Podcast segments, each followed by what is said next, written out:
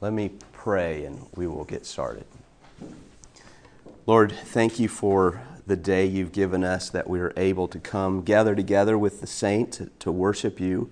Uh, I pray that as we look at your word this morning and think critically about it, that you would be faithful and that we would be able to understand uh, by your Spirit and that we would be changed by uh, knowing who you are and, and knowing the truth of your word. So we ask this in Christ's name. Amen. If you got your Bible, turn over to Exodus. We're starting to really pick up some momentum in this study now. We're to the second book of the Old Testament. So, and that book, of course, is Exodus. And when you think of Exodus, just uh, kind of introductory thoughts. What, what comes to mind when you think of Exodus? And, and maybe along with that, how is Exodus important in our understanding of Scripture? Leaving behind the old to go to the new. Okay, leaving behind the old to go to the new, okay. I think of the tabernacle dimensions. Randy thinks of the tabernacle well, dimensions. Oh, I'm sorry, yeah. Uh, Jason Sorry about that. Yeah. Jason. Jason thinks of the tabernacle dimensions. Does anybody else think of the tabernacle dimensions? It's good stuff. What? What else? The ten plagues. The ten plagues, yeah. Yeah, we think of that. Powerful miracles. Amazing. Yeah. yeah. Through Moses. Nobody else had ever or has ever since. It's interesting, yeah. passive. Like how it's yeah. covered, like in when they used to do movies. yeah. There's so many things going on there that, you know. Yeah. I, chased by the Egyptians and crossing the, the parting of the sea. Yeah. Yeah, exactly. It's dramatic. I was going to ask if anybody thought of Charlton Heston. Yeah. yeah. well, well, how, how does the things that kind of come to our mind with the Exodus, how does that then really inform our understanding of the rest of Scripture? Is there anything that's critical about what we see in Exodus for our understanding of, of what we will come across later on in Scripture? Well, God introduces himself with a new name, the Lord. Yeah. And that theme carries right through to the last chapter of Revelation. Yeah. So, yeah, God's identity, the great I am, yeah, becomes pretty critical of under, understanding Scripture. Yeah, I think that's good. Anything else? The Ten Commandments. God lays down His law. You know, He, he establishes His moral standard. It's pretty important. Very important. Pretty important, very important. All right. I, I understated that. All right. yeah. Yeah, there's a lot in here, and so God tells us, tells us how to live for all of our time on earth, for all humanity ought to live for our time on earth. Yeah, He does not leave us without some direction, some instruction. Yeah, no, that's good. Well, um, as we get into Exodus, then the, these are the kind of things we're going to be thinking of and continuing to think about. So, even as we think about Genesis, we spent the last two weeks in Genesis uh, and just kind of getting us up to this point, we were able to, to observe this great drama uh, that God began in Genesis. So it began with God Himself, uh, obviously, because there was nothing else uh, when Genesis begins. And then um, there is nothing until God speaks everything into existence. And we saw then the pinnacle of God's creation, which was mankind. And even in, as early as the third chapter, God's pinnacle of creation has rebelled against him and has fallen into sin. And at that point, we see God begin to um, establish this process of restoration. Uh, and we're going to see that even in Exodus this week.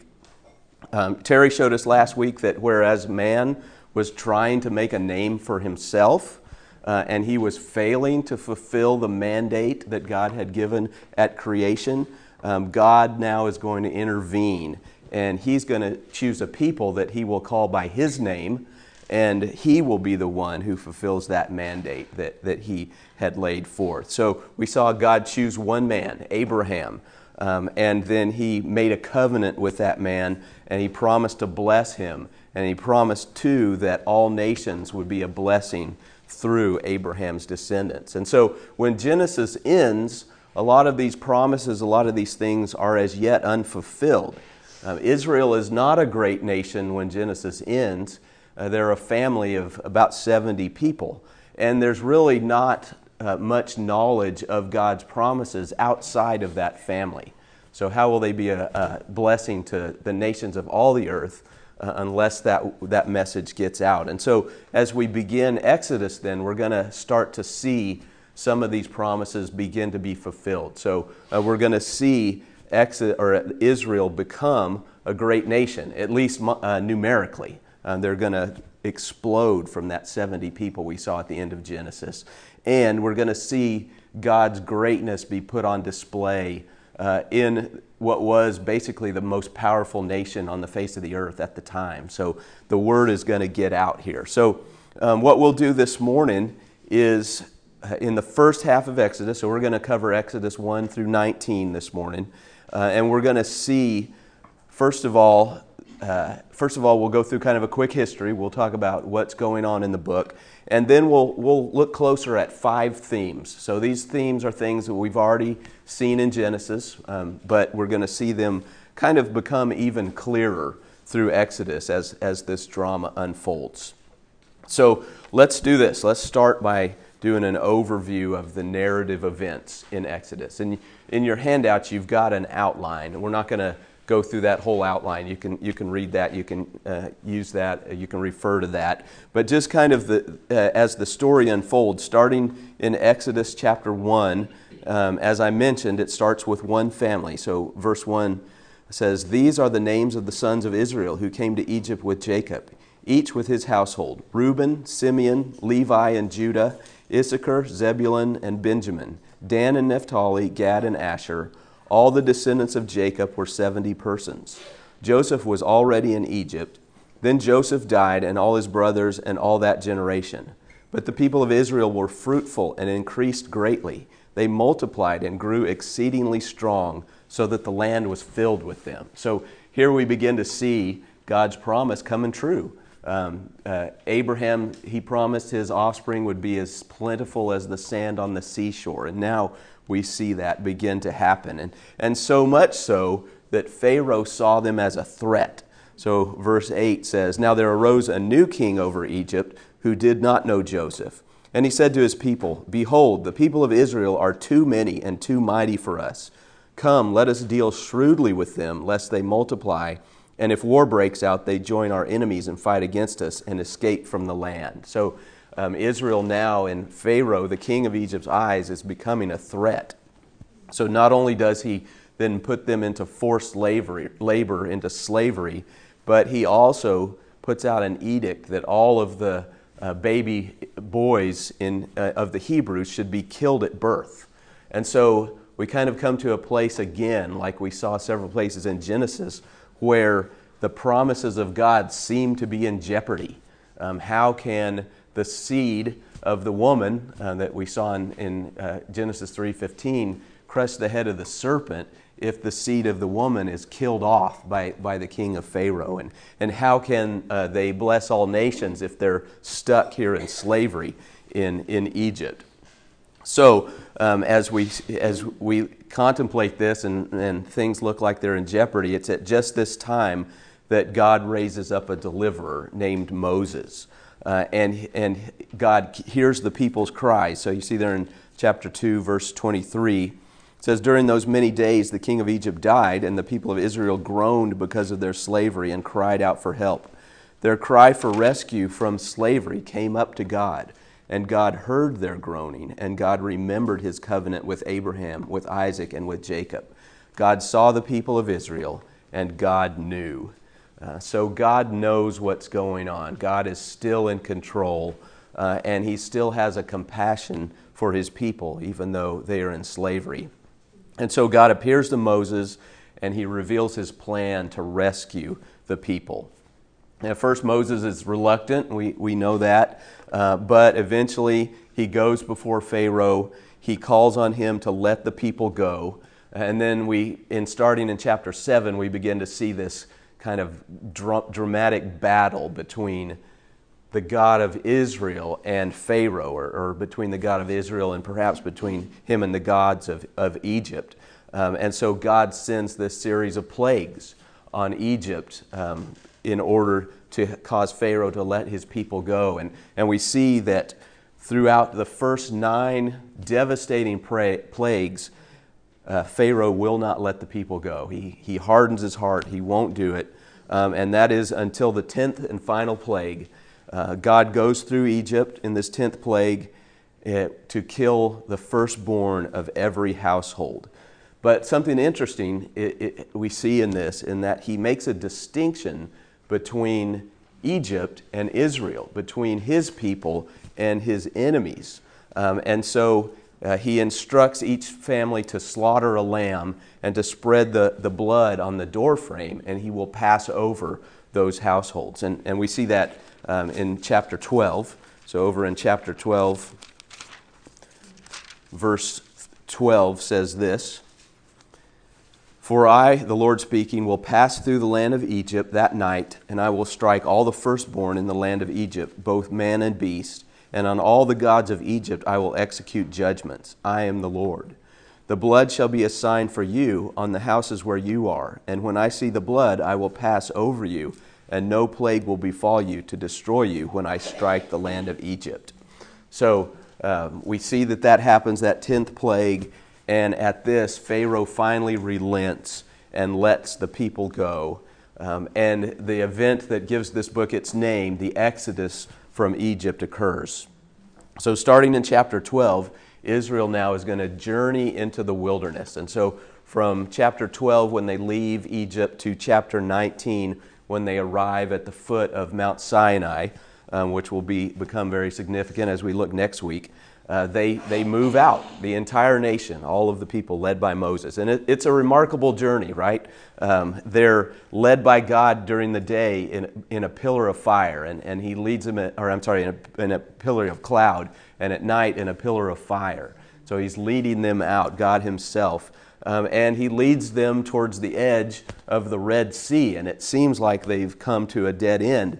Uh, but as Pharaoh and his armies pursue, God parts the sea they go through on dry land. And then, as the Egyptians try to pursue them, God brings the waters back over them and destroys the army of Pharaoh. So they see this incredible miracle. Um, and they give praise to God for that in, in chapter 15. Um, and then they begin on their journey to encounter a series of problems. And these problems cause them to grumble and complain against Moses and against God. So they run out of water but we see the Lord provide water for them. They run out of food, but we see the Lord provide food miraculously for them. They encounter a hostile enemy, uh, but God gives them the victory uh, in that as well. And so um, we'll see next week then, as they get to Mount Sinai, God will then give him his law, as we mentioned earlier. And kind of that's, that's the, in a nutshell, what the stage set is for, for uh, Exodus is 1 through 14, or 1 through 19. So thinking about that, um, just any comments, any questions on that before we begin to look at some specific themes? I mean, we're all pretty familiar with the story, I think. All right then. One, one interesting little historical tidbit that I think is relevant for as we go through there's an obvious parallel that's being set up here between Pharaoh and, and God. Pharaoh would have had a, a snake that would have been uh, on the top of his hat that he wore. It would have been very featured very prominently, and I think that's a we're meant to think of that and see some significant parallels happening here between the promise we saw back in Genesis three. Yeah. So the deceiver, you know, was was a serpent, right? And so here we see this con- conflict between uh, Pharaoh, who is aligned effectively with the deceiver, uh, and, and God. So there's going to be this great battle there. Yeah, that's a good point. Well, let's step back then and consider these five theological themes. Again, we've already seen these things in Genesis. but they'll come into clearer focus in this first half of Exodus, I think.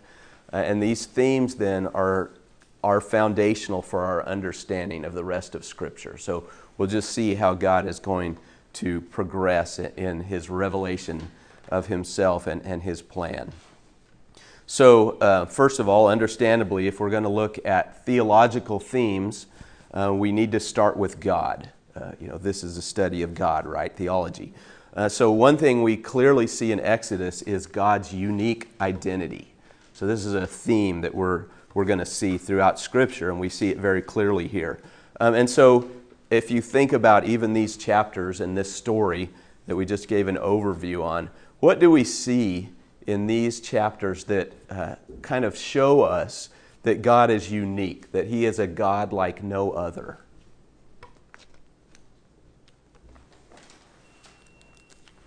He tended to the needs of the people.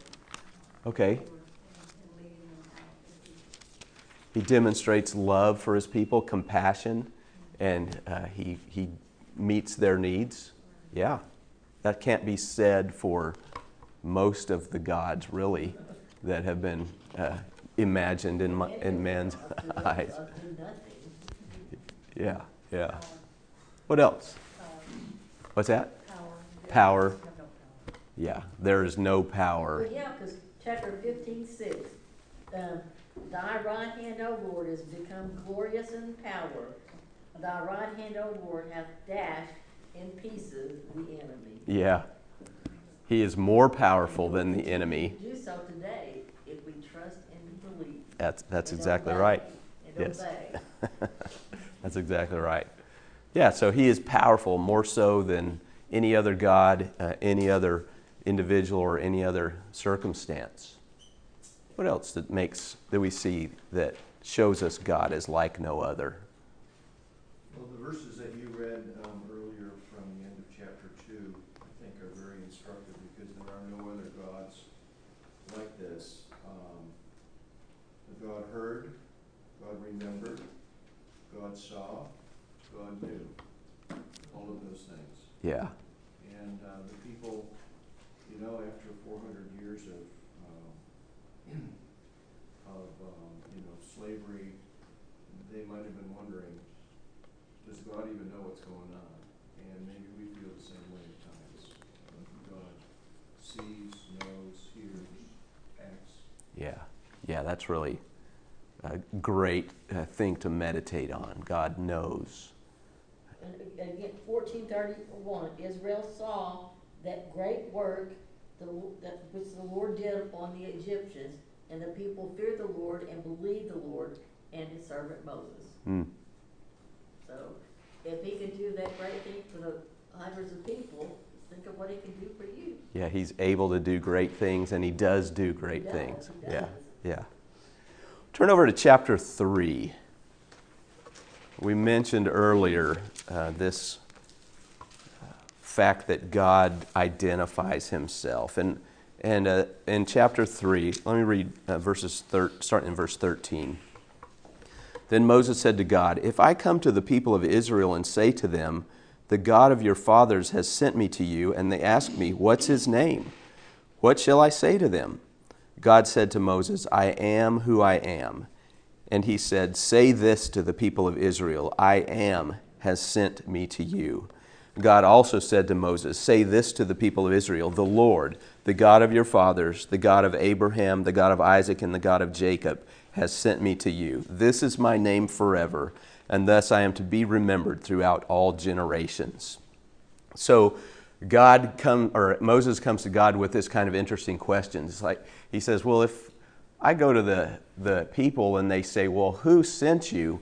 What am I supposed to tell them? You know, who what is your name? Um, and God responds with his name. He responds, "I am." Uh, and it's interesting in Scripture. Main, names mean more than just identifiers. So uh, Moses is not asking God, "What should I call you?" Um, he's asking God, Who are you? Uh, he's asking God, what is, Who are you like? What is your character? Um, who, who are you and your being? And so God responds with this answer I am. My, my name, effectively, who I am, is I am. Um, and uh, that's in, in Hebrew, that's the name Yahweh. Uh, in your Bible, you'll see Lord in all caps, and that's um, refers to Yahweh. That's, that's God's name, I am. And it's, it's interesting to think about it. What does that mean when God says, I am? Well, He has always been. Um, God, there's never been a time when God didn't exist. He was not created, He does not derive His existence from anyone or anything. So, this is a unique characteristic of God. He's self existent, He's self sufficient, and He's sovereign over all things. So, He is like no other. There's no other God, there's no other individual, there's no other um, inanimate object, anything that we can say is like this. Um, God uh, is like no other. And so this becomes clear as God goes to war against the multitude of gods that the Egyptians worshiped. Uh, he's going to bring judgment on these other gods because they are not worthy of, of him. And it's interesting as we think about the plagues, um, it's been noted that every one of the plagues is a plague not only on, on Egypt and Pharaoh, but on the Egyptian gods as well. Um, and so God has power over these gods that they worship. So, for example, uh, the Egyptians worshiped the Nile River, the god of the Nile River. So, what does God do? He turns it to blood. He shows his power over that god. They worshiped the frog goddess Heket, and so the Lord causes frogs to be a misery in Egypt. They worshiped the god of the earth, Geb, so God brings gnats out of the earth as a judgment. They worship the sun god Re, um, so he does, a, he, he does some uh, judgments against Re. One of them, um, apparently in, in Egypt custom, beetles were said to be precious to the sun god Re. So God brings a plague of flies, insects kind of similar to beetles, right? Uh, and they become also a misery um, and, a, and a plague on the earth. So, so on and so forth. God is showing his power and his sovereign uh, authority over these gods that they worshiped. And the point here is that there is no God of Egypt that can stand against the Lord, the, the great I am. Um, but at the same time, if you think about it, God is revealing himself to his people. So in chapter 6, for example, um, verse 5, he says this. He says, Moreover, I have heard the groanings of the people of Israel, whom the Egyptians hold as slaves, and I have remembered my covenant. Say therefore to the people of Israel, I am the Lord, and I will bring you out from under the, the burdens of the Egyptians, and I will deliver you from slavery to them, and I will redeem you with an outstretched arm and with great acts of judgment. I will take you to be my people, and I will be your God, and you shall know that I am the Lord your God who has brought you out from under the burdens of the Egyptians. So, not only is God one who will uh, exercise judgment over his enemies and false gods, he's also a covenant keeping God. He remembers the covenant that he made with Abraham and Isaac and Jacob, and he will fulfill that. He will deliver his people because he's going to keep that promise that he made. He's going to fulfill that covenant. So, you know, there, there's uh, two sides to this unique character of God then. Yes, He is judge, He is sovereign, um, but He is also loving and kind and faithful. Um, many other things we see in here. Uh, he's a great warrior. So in, uh, the, in the, the worship, the people say in, in verse or chapter 15, uh, then Moses and the people of Israel sang this song to the Lord, saying, I will sing to the Lord for he has triumphed gloriously. The horse and his rider he has thrown into the sea. The Lord is my strength and my song, and he has become my salvation. This is my God, and I will praise him, my Father's God, and I will exalt him. The Lord is a man of war, the Lord is his name. Uh, so God is not impotent, he will uh, defeat his enemies. And again, at the same time, he is a, he's a caring provider. Um, in chapter 16, Verse 9 Then Moses said to Aaron, Say to the whole congregation of the people of Israel, Come near before the Lord, for he has heard your grumbling. And as soon as Aaron spoke to the whole congregation of the people of Israel, they looked toward the wilderness, and behold, the glory of the Lord appeared in the cloud. And the Lord said to Moses, I have heard the grumbling of the people of Israel. Say to them, At twilight you shall eat meat, and in the morning you shall be filled with bread. Then you shall know that I am the Lord your God. Uh, here's God, even when the people are grumbling and undeserving of his mercy and, and of his grace and his provision, he will do it anyway. He's going to provide uh, miraculously meat in the wilderness um, that they uh, did not deserve and did not know how in the world they were going to be able to, to get that. So um, the question then is is there any other God like this? You know, is there any God who has always been? Is there any God who's all powerful and is faithful to his word? Uh, and the answer is no. There is no other God like this. God is unique. So then, a question for us, I think, is there any comfort in knowing this God? Yes. Very much. Yeah, how so? Why, why is it comforting that we know this God and we see what He, is, he has done?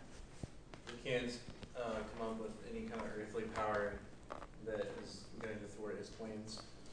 Yeah, there's nothing, you know, Satan is busy trying to thwart God's plans. We see that from the beginning, right in the garden. Can't do it. He's unable. We can take comfort in the fact that God will bring his plans to fruition.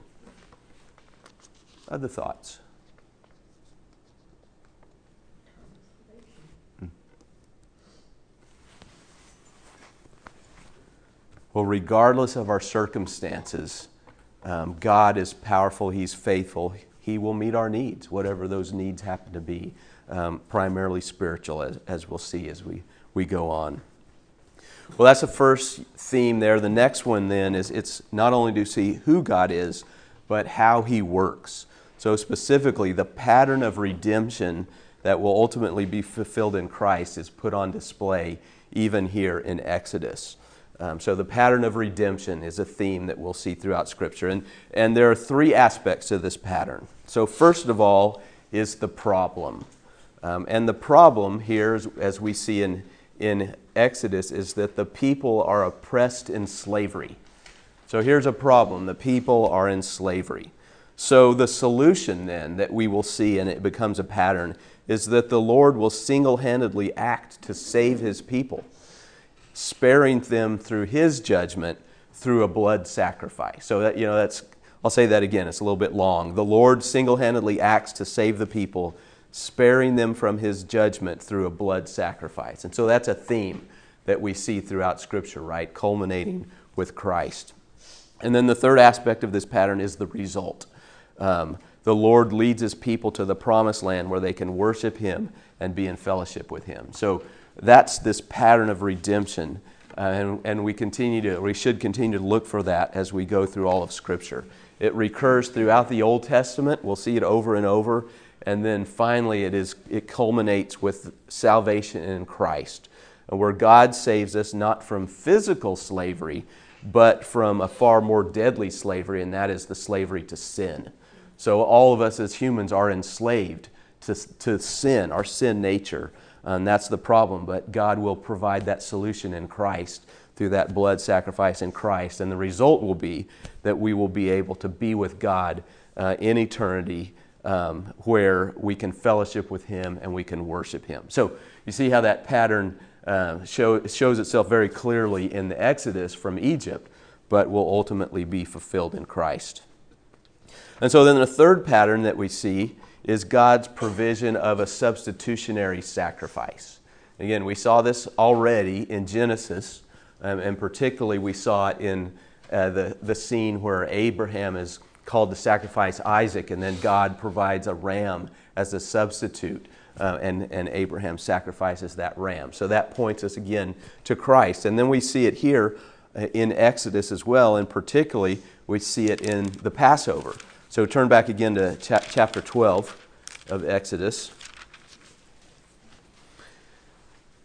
and again, I'll read in verses 12 and 13 For I will pass through the land of Egypt that night. I will strike all the firstborn in the land of Egypt, both man and beast, and on all the gods of Egypt I will execute judgments. I am the Lord. The blood shall be a sign for you on the houses where you are, and when I see the blood, I will pass over you, and no plague will befall you to destroy you when I strike the land of Egypt. So again, God had told them to take the Passover lamb, a lamb without blemish, and slaughter that lamb and take the blood and spread it on their doorposts. And then he promises that he will pass over them. And why do you think that was necessary then? Let, us think for a second. Um, why was it necessary for the Israelites to put the blood on their doorframe when, the, when God is going to destroy the firstborn? Jason. Uh, it makes me think that they're not any different ultimately from the Egyptians without something covering them. Yeah, what do you think of that? You think that's right? The Israelites are really no different from the Egyptians.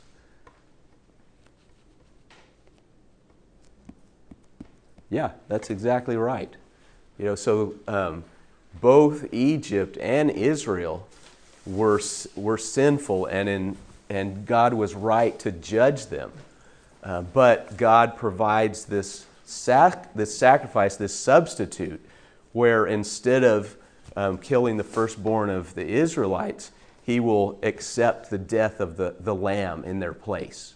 So if they don't do that, um, they're subject to death just like the Egyptians were. So the substitutionary sacrifice is critical uh, for salvation. And so, again, without a, a substitute, the firstborn would die.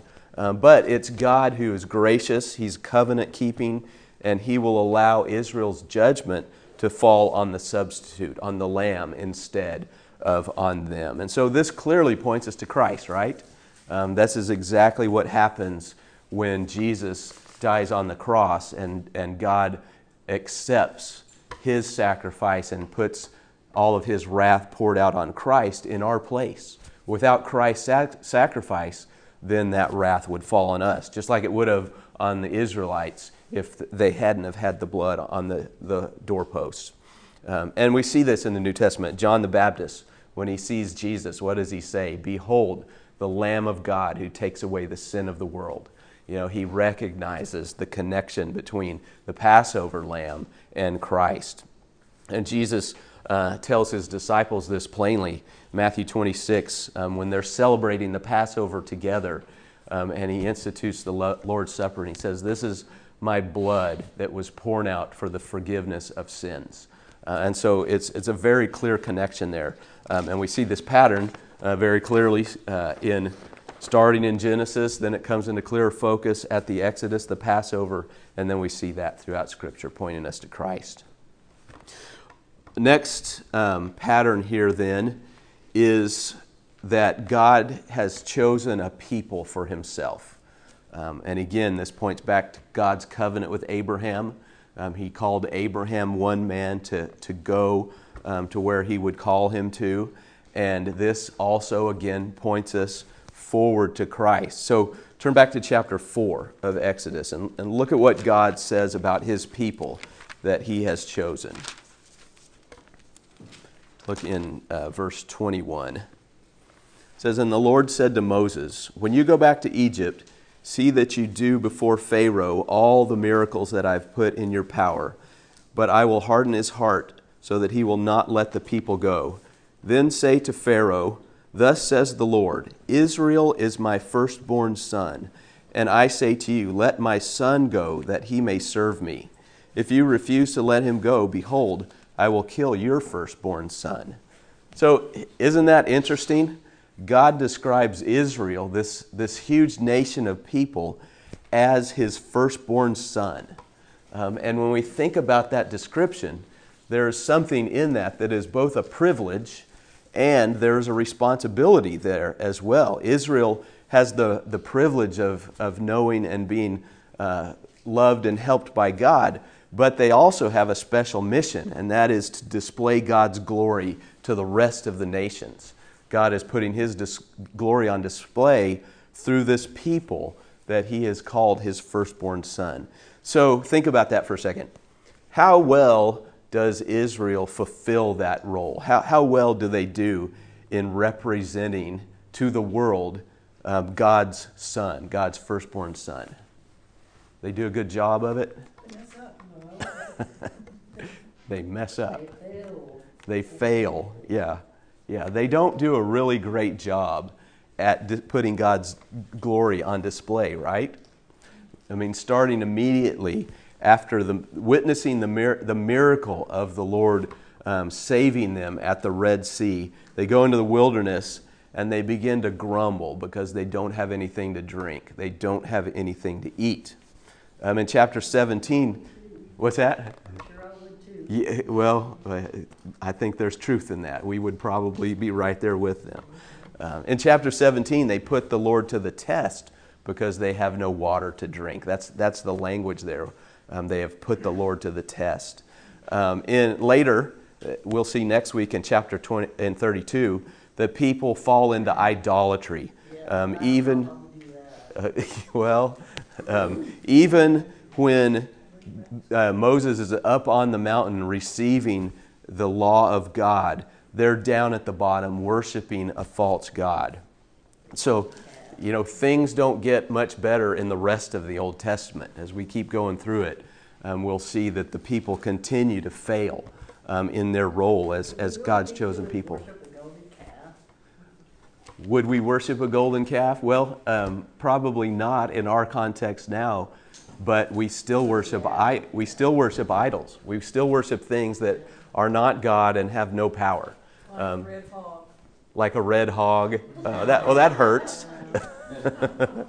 yeah. So so I'd rather see George Strait in concert. than- w- we can't we can't think of ourselves as superior to ancient people because we don't worship carved images. We are still an idolatrous people in our nature as, as human beings. But we and so we're going to see that. We're going to see it throughout the Old Testament. Um, this is not going to get any better. Israel is not going to improve um, as the representative of God and and showing His glory to the rest of the world. Um, they're not going to fulfill that role as God's firstborn son very well. Um, and so it leaves us longing for one who will do that. And of course, this points us to Christ. And think about the parallel between Christ and Israel. Uh, you know, Israel went um, into the wilderness. They, they uh, uh, kind of essentially, they go through the Red Sea in kind of a, you know, essentially a baptism through the water, and then they go into the wilderness. Um, and then, once they're in the wilderness and they begin to face these temptations, and they fail um, to, to do the things that they should have done. So um, they, they are tempted um, and they fail to, to uh, glorify God in that. But compare that to Christ then. You know, what did Christ do? Even you think in Matthew chapter 4. So he's baptized, then he goes in the, into the wilderness and he begins to face temptation. So um, compare him to, to Israel.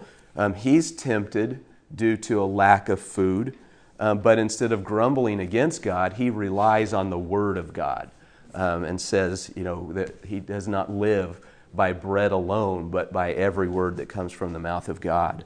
Um, when, when Jesus is tempted to put God to the test, he refuses to do so.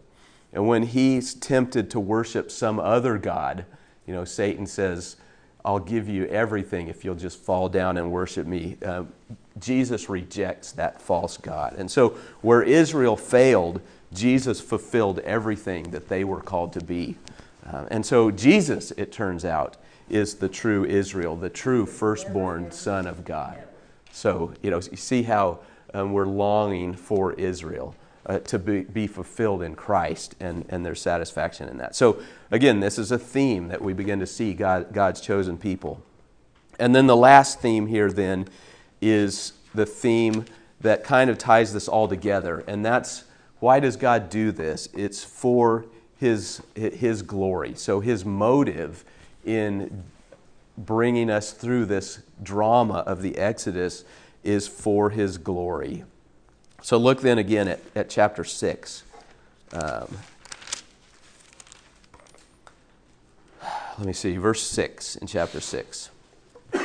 Say therefore to the people of Israel, I am the Lord. I will bring you out from under the burdens of the Egyptians, and I will deliver you from slavery to them, and I will redeem you with an outstretched arm and with great acts of judgment. I will take you to be my people, and I will be your God, and you shall know that I am the Lord your God, who has brought you out from under the burdens of the Egyptians. So there's something interesting God says here. You shall know that I am the Lord your God. And it's interesting that that phrase, um, you shall know that I am the Lord your God, occurs 14 times in these chapters. So everything that God is doing, He's doing so that they will know that He is the Lord God. Um, so His purpose there is to reveal who He is and to, that He would be exalted in His glory.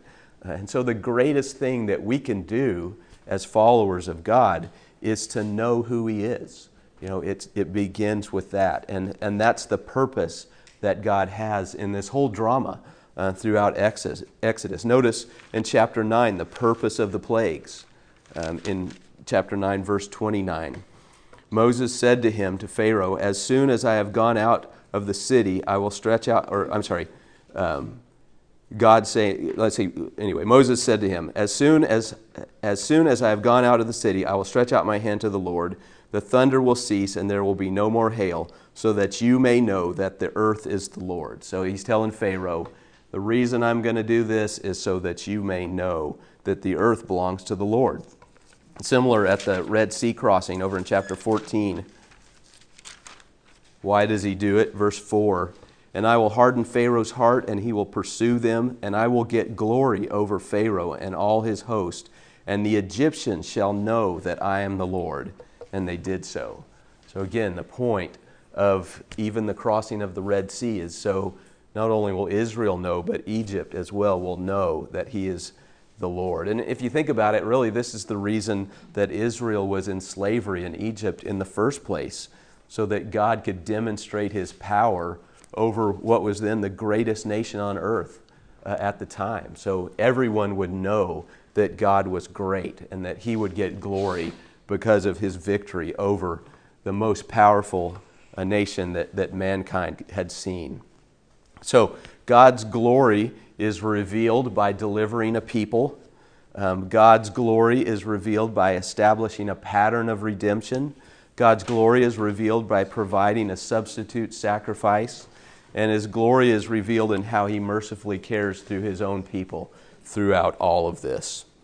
So, you know, if, as we think about this, then kind of is there any application in it? Is there any application as we consider um, what we see in Exodus, the first part of Exodus, for us, for our lives?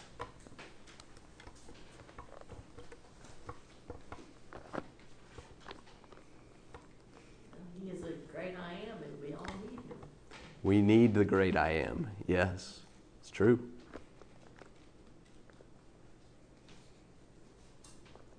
What else can we apply from this to our lives?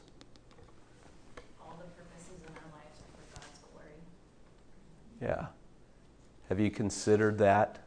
That everything that happens in your life is to put God's glory on display? So you say, well, why were these people in slavery? You know, that's terrible. Um, it put God's glory on display as He brings them out of slavery. Um, and every circumstance that they go through was, was an opportunity to give God glory and to display Him to those around them. And it's the same for us. You know, everything we go through, regardless of what that circumstance is, is an opportunity that we would put God's glory on display. How do we do that then? I'm going through a trial, uh, and I understand from Scripture this is an opportunity to, to put God's glory on display. How, how, do I, how do I accomplish that? Grumbling seems like the wrong answer. so, yeah, there, there we see uh, the Israelites grumbled when they had the opportunity to put God on display. Not the right way to go about it. Yeah. So, um, are we inclined to grumble at circumstances? Maybe we should. no, we never. maybe we should uh, consider that that's So what's the flip side to that? If grumbling's the wrong answer, what's the right? Praise, Um, praise his name aloud. gratefulness. yeah. Have you praised God for your trials? You know, that's a that's a good question to ask somebody. Well, I, I do all the time. Amen. Praise him for my, I mean, I'm sorry it had to happen this way, but I, my, my wreck. Amen. It had to happen, but to change my life. Because if it hadn't happened, I may have never truly given my life to Christ. Yeah. And and think about the impact that has on people. Like, you know, we we look at we look at Amber and say she's in a wheelchair. That's terrible, and she's praising the Lord. Like, doesn't that make me stop and think? Yes. Because, I mean, I, I cry all the time because I hate being this way, but I mean, I mean, if it had to happen, I might not be going to heaven then when I Mm. this world. This is, this is a short time compared to eternity. Yeah. Because eternity never ends, y'all, never ever ends. Yeah. And I don't wanna be in hell forever. No, no. Yeah. So there's And I will be in heaven, and I won't be in this thing in heaven. I'll be, I will be up and dancing and praising and saying, Hallelujah, Lord, praise you, Lord God, praise you, praise you, praise you. Amen. What else? Other other thoughts on application from this this particular set of passages?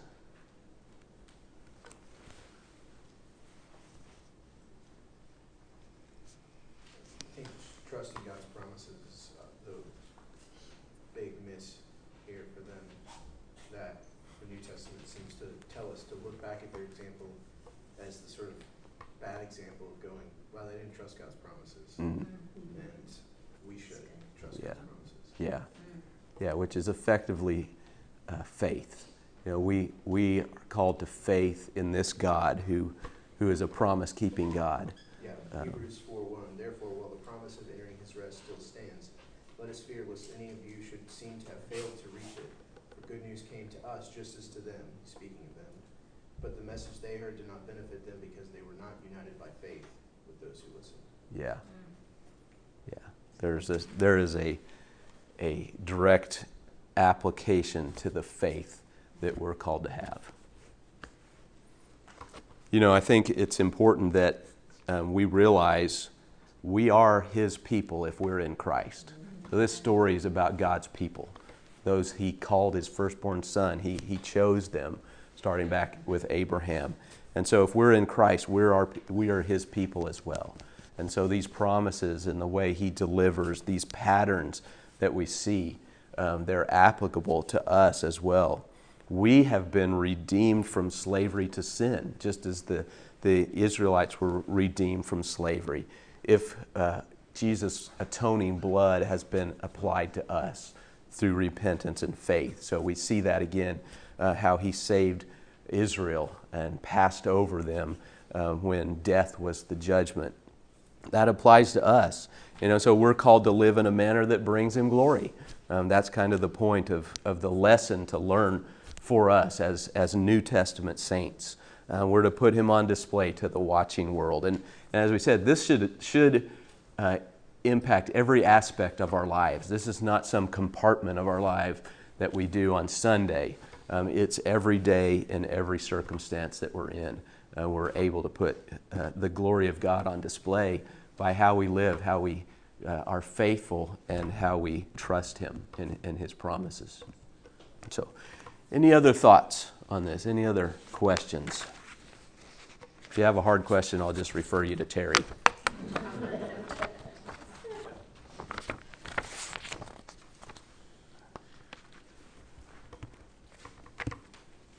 All right, if, if not, then um, Bennett, would you close us in prayer?